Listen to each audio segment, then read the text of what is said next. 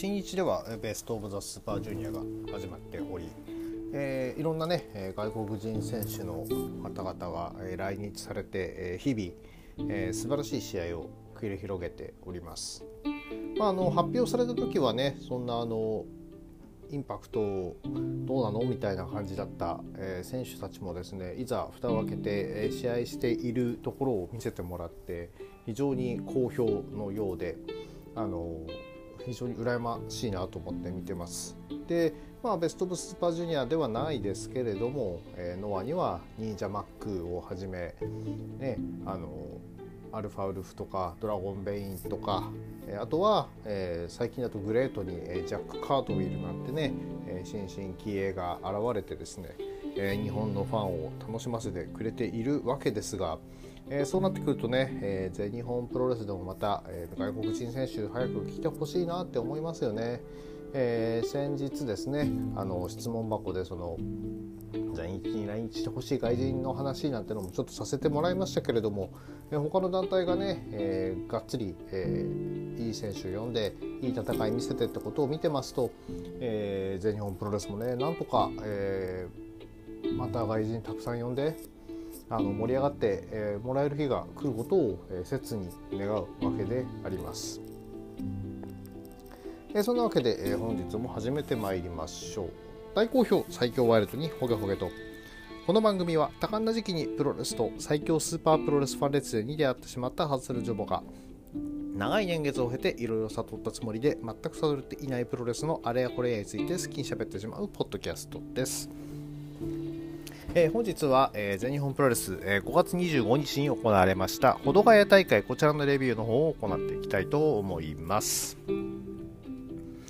えー、第1試合、えー、6人タッグマッチ、えー、芦野翔太郎、イザナギ、ブラックメンソーレ VS 大森隆夫、井上亮、土方隆二、えー、こちらはですね、えー、7分51秒キャメルクラッチで、えー、ブラックメンソーレ選手が井上選手を仕留めております。えー、まあ、あの試合の始まるときはですね、えーと、稲柳選手、ブラックメンソル選手がですね、えーと、足野選手をねあの仲間に引き込もうと煽るわけですが、まあ、足野選手はあのそれには、えー、目もくれずですね、えーと土方先生、こちらの方にですね、突っかかっていってたわけですが、えー、まさかね、この時点でそれが実は複製だったってことは、えー、知る由もなかったわけで、まあ普通にバチバチいい試合してるなと思ってただけだったんですけどね。いや、ほんとまさかこの後に、てんてんてん。試合の方はですね、えっ、ー、と、あの、ブラックメンソール選手が、あの、スネークスパイク、まあ、要は、えー、ダイビングフットスタンプですね、こちらの両面焼きなんて珍しいものを見せた後にですね、えー、キャメルクラッチで、えー、井上選手を仕留め、えー、そして、えー、その後にですね、えー、勝ったからといってマイクを持ってですね、えーと、入江茂弘選手の持つ、えー、ガオラ TV チャンピオンシップ、こちらの方への、えー、挑戦を、えー、表明するんですが、えーと、仲間のイザナギ選手が割って入る、えー、どうなるんですかね、なんかこのままだと3ウェイになりそうな、えー、入江選手ももね、なんかもうどっちでも、挑戦どっちでもいいよなんて話しててですね、えー、なんかこのままだと3ウェイになりそうな気もするんですが、えー、3ウェイっていうとね、なんとなくその入江選手からベルトを、えー、丁寧に剥がすためのとかっていう嫌な予感がしてならないわけで、いや、もうちょっと入江選手見たいんで、しっかり2人とも、なんなら重ねてフォール取ってぐらいでもいいよ。うん、いや、まだ正式に決まってないからなんとも言えないんですけどね。えー、では、第2試合の方に参ります。第2試合タッグマッチ、えー、佐藤光、田村丹 VS 田尻大森北斗。えー、こちらはですね、えーと、10分11秒、ナルシストロールですね、えー、こちらで、え、大森北斗選手が田村丹選手を、えー、丸め込みました。えー、試合の中盤で何度もですね、えーと、レフェリーの気を引いて金敵を狙う大森北斗選手だったんですが、えーと、ことごとく、えー、かわされてですね、えー、万事休すかと思ったんですが、えー、最後の最後にですねあの見事に金敵からのナイスロールを決めております。まあ毎回毎回あの目をそらすレフェリーがですねだいぶポンコツっぷりを発揮しててそれはそれで、え、ちょっと面白いなと思いながら見てたんですけれども、えー、まあ真っ向勝負でもね、あのー、何しろノータップスの、えー、ジャーマンとタックルですからね、えこちら、え見せてもらえるはずなんですけどもあえてそういうことはしない今のファイトスタイル。ただ、まあ、あのこの間のねあのアジアタックの防衛戦とかでもそうでしたけど、うん、やるときはねしっかりやるんでね、あのまあ、タイトルマッチの重みとその普段のえ、自分の、え、キャラクターっていうのをうまく、え、ちゃんと使い分けてる、え、そういうところは、えーと、いいのかなと思います。えー、田尻選手の存在感というのもやっぱり、えー、この日は見せつけておりまして、えー、まあ、あの最初プレビューでね話したような、え佐藤光選手とのそんなに大きな、え絡みっていうのはなかったわけですけれどもまああのトータルエクリプスの一員としてですねいやでもほん本当いやちょっとまた先の話しちゃうのもあれなんですけどもねここもちょっと怪しいかなっていう気はしてるんですけどね、うん、どうなっていくのやら。ああの試合前にあのプレビューで話してた、えーと、ジュニアのタイトルについてはですねまあまあタイガー・マスク選手に今挑戦を表明している挑戦を表明しているタイガー・マスク選手を挑戦者に指名しているわけで、まあ、その後でもいいから俺とやろうぜみたいなことをね北斗選手が言ってて、まあ、こっちの流れっていうのもできていくのかなとは思っておりますでは、えー、第3試合、えー、こちらがですねシングルマッチ20分一本勝負、えー、青柳優馬 VS、えー、本田隆起こちらですね8分55秒、えーと、エンドゲームで、えー、青柳優馬選手が本田隆起選手を仕留めております。えー、青柳選手ですね、まあ本ま、本田選手を、えー、からまからかいながらですね、もう、えー、しっかり引っ張ってるのが良かったかなと思います。えー、フィニッシュの、ね、流れも良くて、えーとえちょっとあのごちゃごちゃしてっていう部分もあったんですけども良かったのが、えーと、エンドゲーム狙いを、えー、切り返そうとした本田選手ブレンバスで切り返そうとしたんですけどその勢いを使って、えー、スタッフロールで丸め込む。ただ、えーと、もう完全にロープニアロープ過ぎて、えーと、カウントが入らないと見るや否や体勢をくるりと入れ替えてそのままもう一度エンドゲームに持っていく、えー、この流れがですねあの実に自然でですねあの技を一度解かずに、えー、仕切り直しをさせないで、えー、締め上げることができておりましてこの辺の、ええー、テクニックっていうのがさすがだなというふうに思いました。で青柳優馬選手、ね、本来のキャリアであればまだまだですねどっちかというと自分が立ててもらってもでもおかしくない、えー、そんなぐらいのキャリアにもかかわらずですね、えーと、本田選手をしっかり立てて引っ張りながら、えー、自分の試合を作っているいや本当に、えー、大いい選手に育ってきているなと思います。えー、続いて、えー、第4試合、えー、世界卓選手権前哨戦、えー、タックマッチ30分一本勝負、えー、こちらは石川修司、綾部蓮 VS 土井浩二、熊嵐ということで、えー、12分、えー、9秒。ダイビング戦闘からの体固めで、えー、熊嵐選手が石川選手を、えー、直接ピンフォールということですね。うん嬉しいような、えー、直接フォールはやべえよというか、うん、これはどっちなんでしょうか。えー、ドイクマ、えー、入場時にはですね、あのー、ツイッターで、えー、話題沸騰中のですね、えーと、フレニーさんのですね、えー、デザインした、えー、ドイクマ T シャツ、こちらを着てですね、入場なんてですね、出てきた瞬間、ふわって変な声出ちゃいましたけれども、いやー、これも本当、はーですね。いやー、ちょっとね、欲しくなっちゃうな。でも最近会場行けてないからな。うんね、お揃いで、えー、ね、お揃いの、えー、チーム T シャツ着てくるって、これにね、ここに自分の絵描いてあったら、どんだけね、嬉しいことになるんだろうなと思うとですね、あの、本当いやー、みんなすごいなと思いますね。えー、ドイクマ、えー、並んでるとやっぱりあのその厚みだったりっていうのが非常に大きくていいなと思うんですけれども、えー、ただ、石川選手とね、並ぶと、やっぱり石川選手のでかさっていうのが際立つ。うん、ここはやっぱり、えー、石川修司という男のですね凄さっていうのがですね、えーえー、見入れてこれはやっぱり、えー、ツインタワーズ、まあ、ちょっと今日はこの日は負けてしまいましたけれども、えー、大激戦になるのかなと。しかえー、でね、まああのとんでもない、えー、技を繰り出そうとしてたシーンもあったんですよ、その石川綾部組が。えーと、綾部選手が、えーと、ブレンバスター、なだれ式ブレンバスターの体勢に行こうとしているところを、さらに石川選手が下からですね、綾部選手を肩車して、え、3回からブレンバスターみたいなのをやろうとして、さすがにね、え、これはカットされてたんですけれども、え、実際に決まっていたらね、どんだけの高さから叩きつけられるんだろうということでですね、えー、末恐ろしい技だったのかなと思って、未遂に終わって、えー、ドイクマファンとしてはですねちょっと胸をなで下ろしている次第です。さあ、えー、で先ほども言いましたが、えー、直接フォールをで、えー、石川選手から勝ってしまった土井熊、えー、果たして、えー、ねこの辺で土井熊にもいい思い見てもらいたいなと思いつつ、えー、ツインタワーズが防衛記録ゼロで、えー、陥落する姿も見たくないし、えー、なんてとんでもないカード組んでくれたんだとですねやっぱり思います。さあどうなることやら。さあ、えー、第5試合、えー、いよいよ問題のセミファイナルです、えー、こちらシングルマッチ30分一本勝負、えー、スワマ VS ジェイク・リー。えー、先に入場してきたのジェイク・リー、えー、結構なしっかりフルコスチューム着込んで入ってきてですね、えー、リングの上で待ちます、えその後ですね流れるのは DDS、えー、諏訪間選手入場なんですが、え入場ゲートから現れたのは、えーと見たことのあるマスクマン。おや？そう。歳三ですね。あれ？この日、それで第1試合にいたの？うん、なんて思いつつですね、えっ、ー、と、招き入れたのは、やっぱりスワマ。もちろん DDS かかってますからスワマなんですけれども、なんと髪の色も真っ赤、えー、ジャケットも B、VM、タイツにもブードゥマーダーズ、ワオ！ということで、えー、なんと、あの、あの YouTube で上がっているエボリューションの30分近いですね。決起集会は一体何だったのかというですね、えー、スワマブードゥマーダーズ復活というところになっております、えー、試合後のコメントとかでもねあの見てても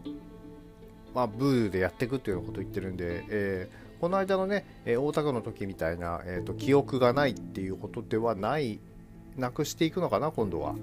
うん、そこが非常に、えー、ちょっとどっちなのかわかんないですけど、もしかしたら、例えばね、歳三がいる時だけとか、えー、いう可能性もあるのかと思うんですが、ちょっとしばらくはこのままでいくのかな。でも、私がね、あのプレビューで言ってた、その、えー、土方選手がいることっていうのがですね、えー、一つキーになってて、えー、歳三が、えー、悪い道に引っ張るんじゃないかなってちょこっとね予想してたのが、えー、少し当たったような感じで私の考察も捨てたもんじゃないなと自画自賛をしてみます。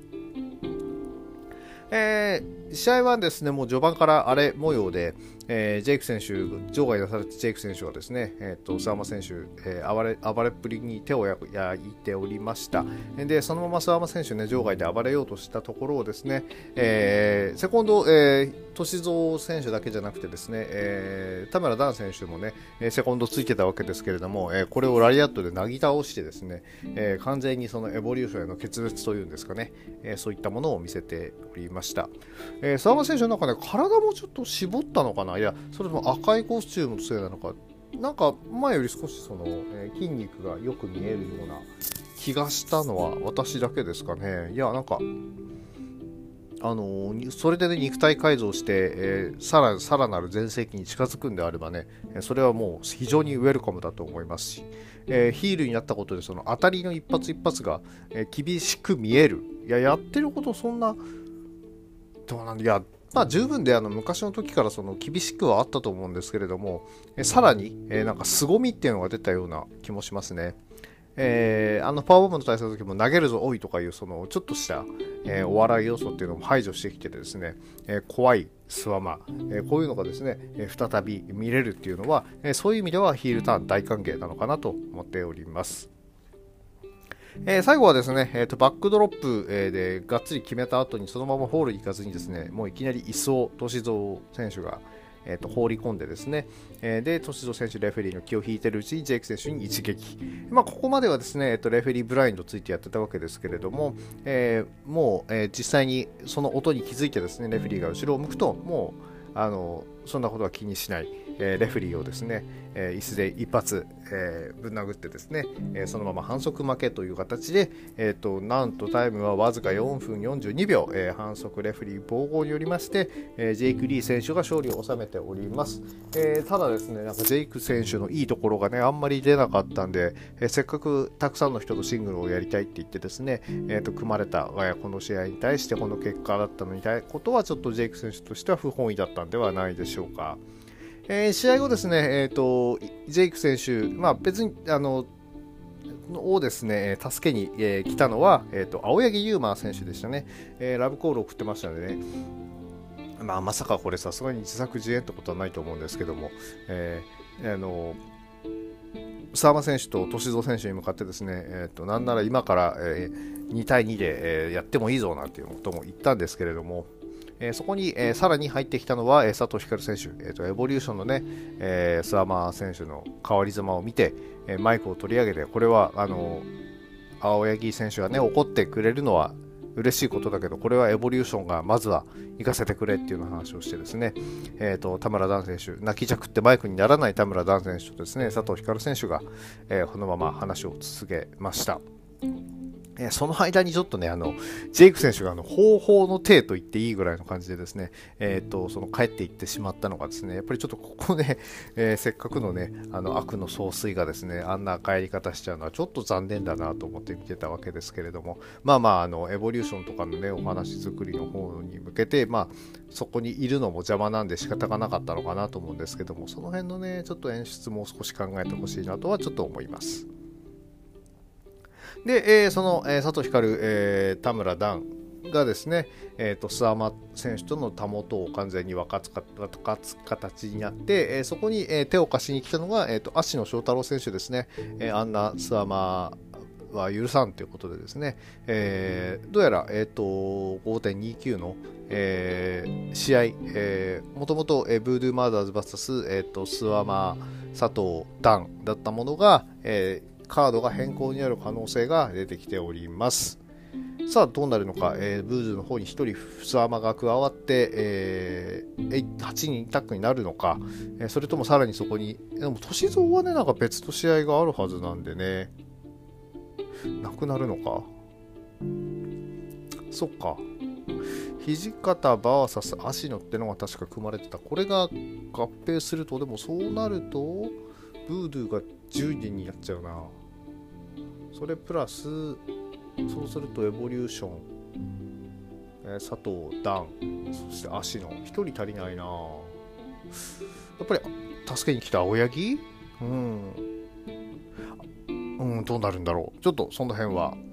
えー、カード変更正式な発表を待ちましょう、え、ではメインイベントですね、え、こちらはですねえー、三冠ヘビー級選手権試合の、え、前哨戦、えー、6人タッグマッチとなっております。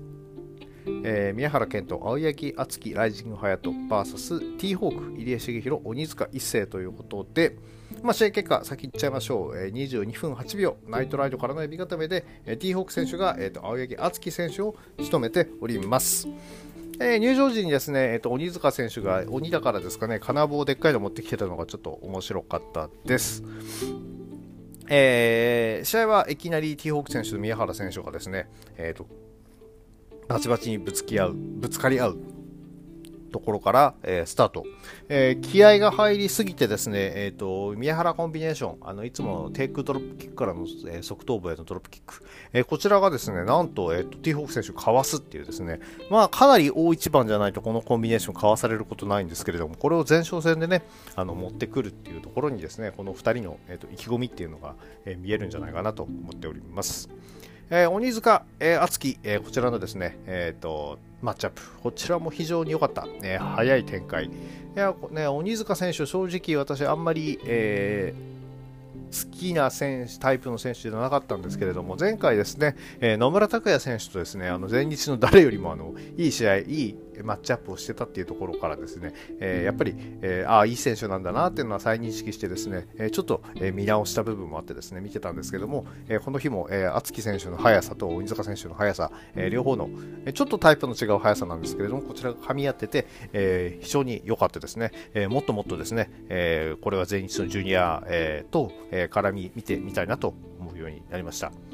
えー、一方、えー、この最初のマッチアップの時はですね、えー、最後残った組み合わせとして入江選手と,、えーと、隼人選手、えー、こちらがですね、えー、マッチアップしたわけですけれども、まあ、ジュニアの隼人選手は、えー、分かりますよ、えー、その速さ、えー、速いっていうのはですね、ただその速さにね同じスピードでついていく入江茂弘っていう男はですね、えー、これがやっぱりおかしいでしょと。あの巨体でなんであんな速さで動けるのっていうのをですね、えー、見せつけられてですねああやっぱりこの人は本当世界で通用する、えー、そんな、えー、人がですね全員日にレギュラーで上がってくれてるっていうのは嬉しいなと。だから全日もね、次の挑戦者、本当にね、ブラメン、イザナギとかね、そんなの用意してる場合じゃない。いや、まあもちろん悪かないんですけども、もうちょっと、えー、激しい、えー、すごい試合できる人たち、えー、用意できるんじゃないかなと思ってですね、そこちょっと、え少し考え直してもいいんじゃないかな、なんて思ったりもしますよ。ほんではメインのメインに話を戻しましょう。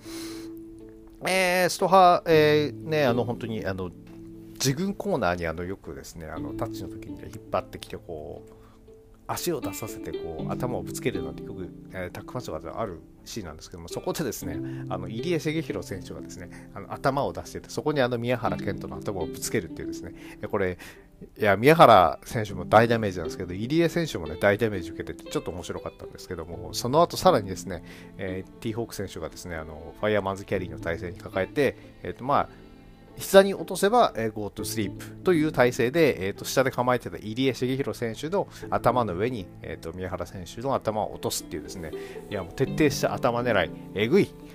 でも面白いコンビネーション。いや、こういったところで、あのいろんな、えー、連携とかっていうのがやっぱりさすがはストロングハーツ。っていうふうに思わせてくれておりました。そんなわけで、そのかなり躍動感がある試合だったんでね、本当あの、まあ、場所がね、保土ヶ谷だったっていうのもあるんですけれども、非常に固定カメラだったのが、えー、もったいないぐらいの、えー、試合で、これね、本当にカメラマンちゃんとついてて、えー